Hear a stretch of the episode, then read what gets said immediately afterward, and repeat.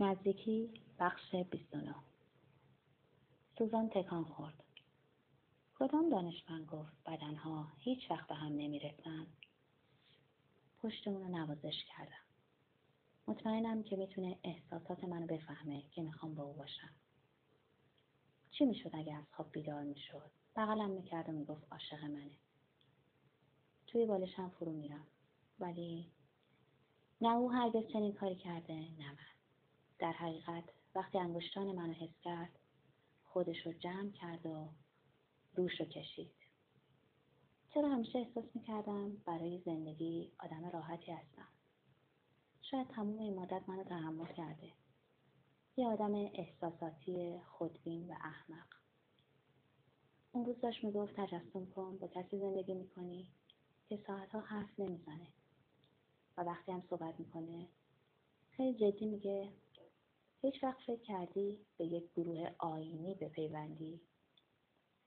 یکی دیگه از شکایت های اونه که من وقت خواب مدام پشتم رو میخارونم و این صدای خارش همیشه گیست. مثل صدای جیرجیرک توی سالن سینما.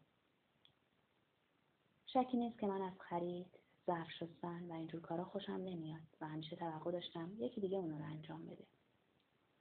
به خاطر دارم مینا یه بار به من گفت که من خیلی آدم خشکی هستم. منو مستبد صدا می‌زد. بله. آدمی با احساسات قوی و خواستهای تحمیلی. شاید به همین دلیل سالها هیچ چیزی برام ارزشی نداشت. مثل اینکه چیز مهمی نبود. یه نیشخند برای از سر باز کردن. بیشترین عکس عمل من بود. یاد گرفته بودم سرد باشم. دست نخورده. هیچ کس من نزدیک نمی‌شد. به خصوص زنی رو که اجازه داده بودم عاشق من بشه. می‌خواستم اونا رو به دست بیارم و بعد علاقم رو از دست می‌دادم. هیچ وقت تلفن نمی‌کردم یا توضیحی نمی‌دادم.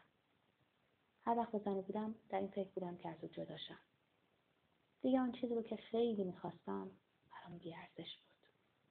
احساساتشون برام سرگرم کننده بود. شاید احمق بودن که اجازه می‌دادن اینطوری آلت دست من قرار بگیرم حالا به سختی می‌تونم احساس خودم رو تحمل کنم. بعد شبا سرم رو به دیوار میکوبم. به خصوص وقتی با سوزان دراز کشیدیم.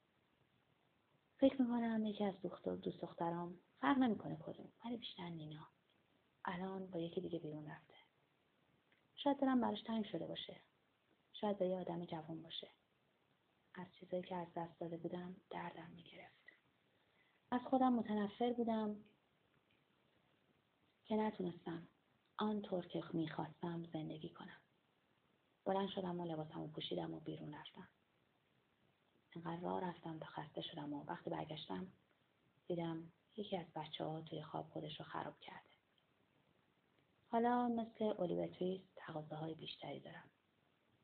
تا چند دقیقه دیگه بیدارش می‌کنم و بعضی از این چیزها رو بهش میگم. چطور نینا منو تشنه نگه می داشته؟ هر کاری که می‌کنه با وقاره که بعضی ها به اون کلاس میگن. بعضی دیگه میگن اون خودش رو شناخته و دوست داره خودش باشه. مشغولاتش چیزی از او کم نمی‌کنه. بلکه اونو غیر قابل دسترس نشون میده. باید عاشقش شده باشم. ولی باید پیدا کنم چرا. میشه بفهمم. چه موقع برام روشن میشه. کی باید برم.